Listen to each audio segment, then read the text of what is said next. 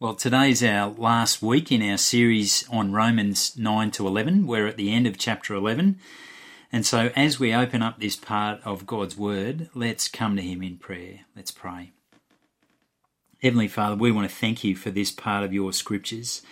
Uh, please help us to hear the truth of Romans 11 clearly. Please help us to have a clear picture of the wonder of the gospel so that we might stand back in awe and praise you for your grace and your glory. And we ask this in Jesus' name. Amen. If you're a fan of old movies, then you'll know about the old version of the Italian Job. There's a recent version, a 2000s version of the Italian Job, but I'm talking about the old 1960s version of the Italian Job. The end of that movie is a great mystery a bunch of uh, thieves have got together and committed a robbery on an armoured van and they've stolen a massive amount of gold bullion and they've escaped in a bus.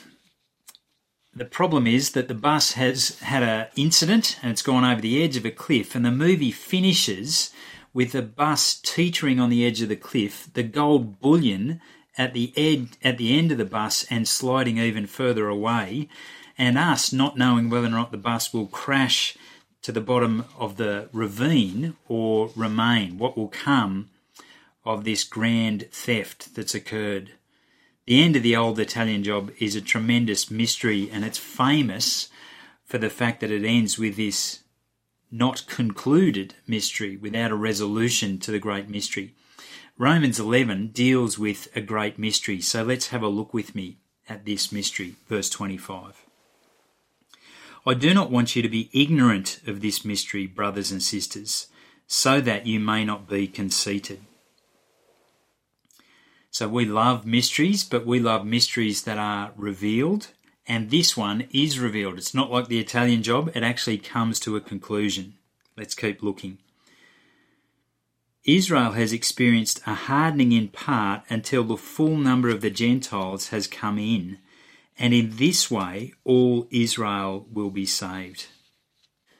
Well, the revelation of this mystery is that God's plan has always been that through the hardening of some of Israel that wouldn't receive the good news of the gospel, God would generously and mercifully have the saving of many of the Gentiles as the gospel message went to the Gentiles because Israel had been hardened. And then in return, that same gospel message would come back from the Gentiles in order to save many of Israel. I grew up in the 70s and 80s, and in the 70s and 80s, pinball machines were a big thing. Video games were coming in, but pinball machines were massive.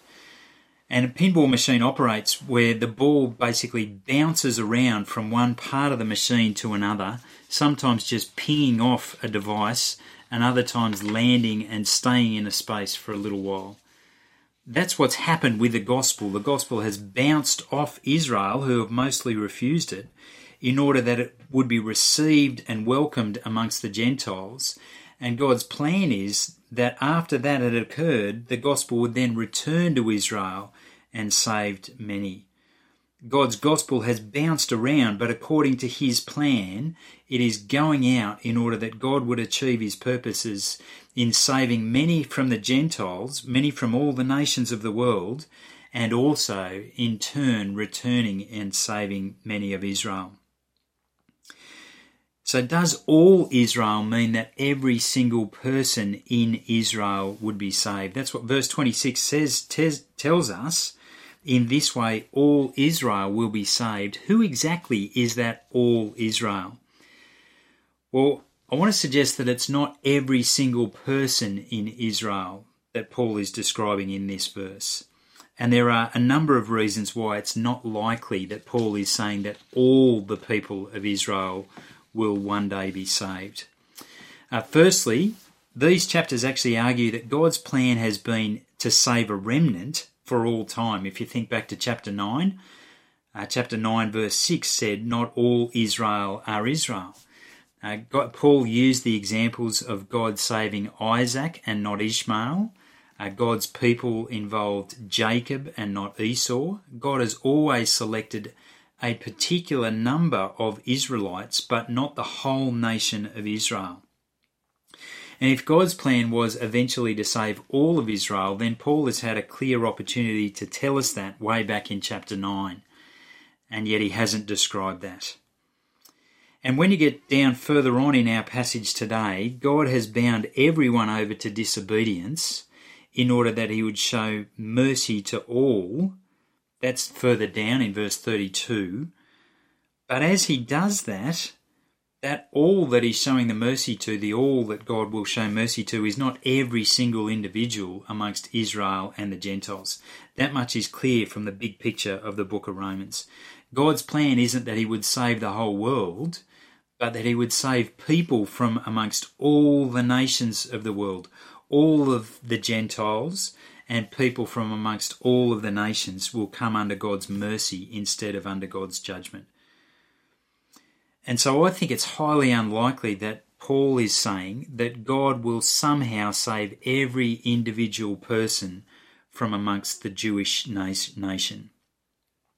But as a result of God's gospel bouncing around between different people groups, God has clearly got a plan to show mercy to many and to save people from amongst all of those people groups. That's God's mystery that is now revealed as Paul's explained it in the book of Romans. Israel, God's plan is for the nation of Israel that they mostly reject the gospel the gospel then goes to the Gentiles. The Gentiles receive it, and as they receive it, the jealousy that's provoked amongst the Israelites mean that many of them see that witness of the gospel in the Gentiles, in the nations, and they too will turn to God in trust and be saved. All part of God's grand plan of His gospel going out to the world, and all now revealed as this mystery is open up to us and we see what God's plans are. And if Israel are going to see more people saved as this gospel goes out, then it will be through Jesus. There won't be a second track where Israel are somehow saved simply because they're Israelites. They too will be saved through the work of Jesus. Have a look with me at verse 26 and 27. In this way, all Israel will be saved. As it is written, the deliverer will come from Zion, he will turn godlessness away from Jacob, and this is my covenant with them when I take away their sins. There isn't a plan B for how God will save the people of Israel compared to how he will save the people from the Gentiles. God's plan is always that Jesus is the one who saves. The deliverer will come from Zion, out of the city of Jerusalem, and Jesus did his saving work in the city of Jerusalem. He was crucified, dead, and buried, and raised to life, all in Zion, in Jerusalem. And it's through that event that God will take away the sins of both Israelites and Gentiles. That's God's plan A for all people from all nations. If anyone is to be saved, they're to put their hope in Jesus and be saved. Now, there's actually a summary of these chapters, chapters 9 to 11, that occurs towards the end here in these remaining verses. Just as you, who were at one time disobedient to God, have now received mercy as a result of their disobedience, so they too have now become disobedient, in order that they too may now receive mercy as a result of God's mercy to you. For God has bound everyone over to disobedience so that he may have mercy on them all. All of human history is shining a spotlight on the grace and mercy of God. If you walk around cities at night time, often the old spectacular buildings are lit up. Spotlights, uh, spotlights are used in order to highlight the building and to show us the building. Romans is showing us that God spotlights his own grace and mercy through both the disobedience of some people and the mercy that he shows to others. Because God shows mercy to some, the disobedience and the judgment that falls on others highlights that mercy, if you like. And we see more of God's mercy because we understand his wrath towards others. So the rejection of the gospel and the acceptance of the gospel by Jews and Gentiles, all of that serves to highlight God's grace and mercy. That comes out in Romans 9 earlier. What if God, although choosing to show his wrath and make his power known, bore with great patience the objects of his wrath prepared for destruction? What if he did this to make the riches of his glory known to the objects of his mercy, whom he prepared in advance for glory, even us? You see, all of us would be objects of God's wrath if God just delivered justice in his world. But the fact that you and I can look and see that God is going to judge many should remind us that it is a free gift of grace that He shows mercy to any. That's the reality that's panned out in all of the book of Romans. God is gracious and merciful to some, even though He is not under any obligation to deliver grace and mercy. And so both the mercy and the judgment of God serve to highlight God's grace and the gift that comes to us through the gospel. Now, there's a big picture that pans out through all of the book of Romans, and if you were to divide it up, it would divide pretty neatly into Romans 1 to 11 being a description of the gospel, and then chapters 12 to 16 being how we ought to respond. So, Romans chapter 1 to 11 big picture description of the gospel itself, and then verses 12 to 16, how you and I ought to respond. But before we get to how we to, how we're to respond in those chapters, and we're not going to look at that in this series, at the end of chapter 11, there's this tiny little sliver that helps to pull all of the book of Romans together to show us what the purpose of the gospel and our response is in all of this. Uh, when I was a kid, I used to eat peanut butter sandwiches, and the effect of that thin layer of peanut butter in between the two pieces of bread was to actually affect all of that sandwich. That taste, that smell of peanut butter carried out through all of the bread and all of the sandwich. And all of the book of Romans is affected by this thin little passage at the end of chapter 11. Let's have a look at it. Oh, the depth of the riches of the wisdom and knowledge of God! How unsearchable his judgments and his paths beyond tracing out! Who has known the mind of the Lord, or who has been his counselor? Who has ever given to God that God should repay them? For from him and through him and for him are all things. To him be the glory forever. Amen. It's this wonderful little passage that connects all of the book of Romans to the glory and the grace of God. And there are three things that I want to pick up on just briefly before we move on out of this passage. Firstly, no one tracks God's plan. Secondly, no one counsels God. And thirdly, no one puts God in their debt. No one tracks God, no one counsels God, and no one puts God in their debt. Firstly, no one tracks God's plan. None of us could have said, This mystery I could have foretold. God's plan of salvation in achieving it at the cross and the resurrection of Jesus, and his plan of having that gospel go out not only to Israel, but to the Gentiles and to people of all nations, that plan is beyond tracing out for any human being. It's a mystery now revealed, but no one could have foretold the wonder of what God was going to achieve in the gospel. No one tracks God's plan, it is untraceable. No one counsels God. None of us are in the position to be the piece of clay that speaks to the potter and says, You ought to have done something differently.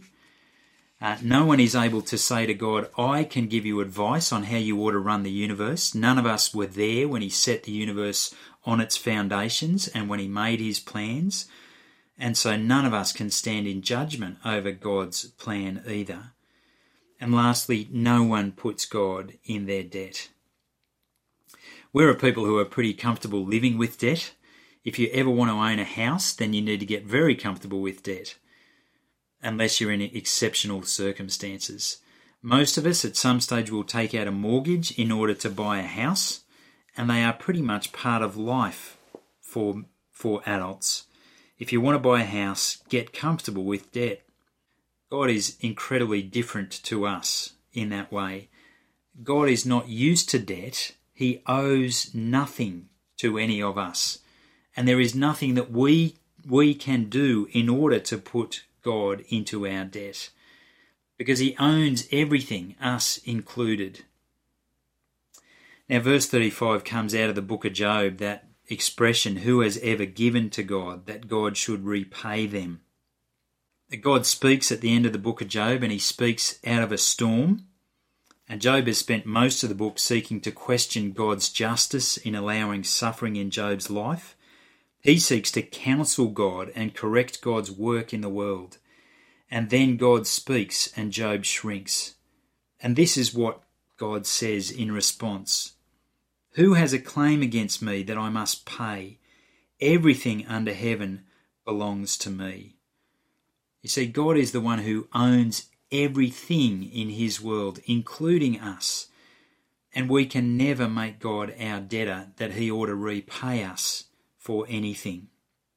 Well, none of us are taking plane flights anywhere at the moment but we all hope that at some stage that'll change.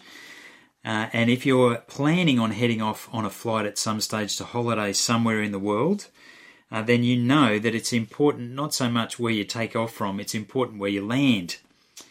Uh, you need to land on the runway. If you land somewhere else, things are not going to go well on your holiday. Make sure you land on the runway, and then the rest of your holiday can pan out quite nicely. It's a bit like that in the book of Romans. Paul shows us where we ought to land in response to the gospel. There's this massive, grand picture of what God has done for us in the gospel in chapters 1 to 11, and he lands all of it, all of that gospel truth in these verses at the end of chapter 11. He shows us exactly where we need to land. And it's a position where we ought to be simply standing back and praising God in awe for everything He's done for us in the, in the person and work of Jesus. That's where we ought to land. We ought to be alongside of Paul saying, All the glory ought to go to God for all things, because everything is from Him and for Him and through Him. If you're a bushwalker, you'll know the experience of having had a long and difficult walk to make it to the top of a mountain. And what you want to do when you get to the top of that mountain is to stop and to have a look and to survey everything that's in front of you after the work of doing everything you've had to do in order to get to the top of the mountain. It's time to stop and rest and look around. And as we look at the view at the end of these first 11 chapters of Romans, we ought to be looking firmly at the grace and mercy of God. We should be looking at the depth of the riches of the wisdom and knowledge of God. For from him and through him and for him are all things. To him be the glory forever. Amen. Friends, that's exactly where you need to land at the end of the description of the gospel of God standing in clear view of the incredible mercy of God, who is not obliged under any circumstances to do anything for us. He's not obliged to save anyone, yet in the riches of his grace, in the riches of his undeserved gift that is given freely to us, God has saved many. That's the picture that comes out through Romans 9, uh, Romans 1 to 11. We've been plucked out of the fires of God's eternal judgment in order to be objects of His good pleasure in showing mercy on us, to be placed under His loving care and His eternal blessing. Why? Well, it's not because God is obliged, it's because God is a God of mercy and who freely gives salvation according to his good, good pleasure, and in order to shine a light on him and to bring glory to him. And so some of us might actually be here now thinking, well, I'm not there. I'm not enjoying the view of the mercy of God. We may still be standing and complaining to God, seeking to give him counsel about how he should have done it differently. how we should have worked differently in the world. We might want to be giving God a piece of our mind. Or we might be ready to ask the same questions that Paul has answered in Romans 9 to 11, those questions of, is God unjust? Or why does God blame us? But those questions are answered in the truth of the gospel. God is the God of perfect justice and righteousness. He never convicts someone or condemns someone unless it is right to do so. And He's right to do it with all of humanity, because all of humanity has sinned. And yet, the wonderful thing that stands out, that is spotlighted throughout the book of Romans, is that God does show mercy, that He is generous and rich in his lavishing grace both on Gentiles and on Jews. And so the reality is that all humanity have sinned, and God is right to condemn all of humanity. And so he will act justly in condemning any that he condemns. And yet at the same time, God has given us a wonderful picture of his grace in the gospel. The God who is not obliged to show mercy to any has shown mercy to many, not just Israelites, but to Gentiles as well. He saved me. And if you're a Christian here today, He has saved you. Why has He done that? It's not because of anything that I have done or will do, or because of anything that you have done or will do.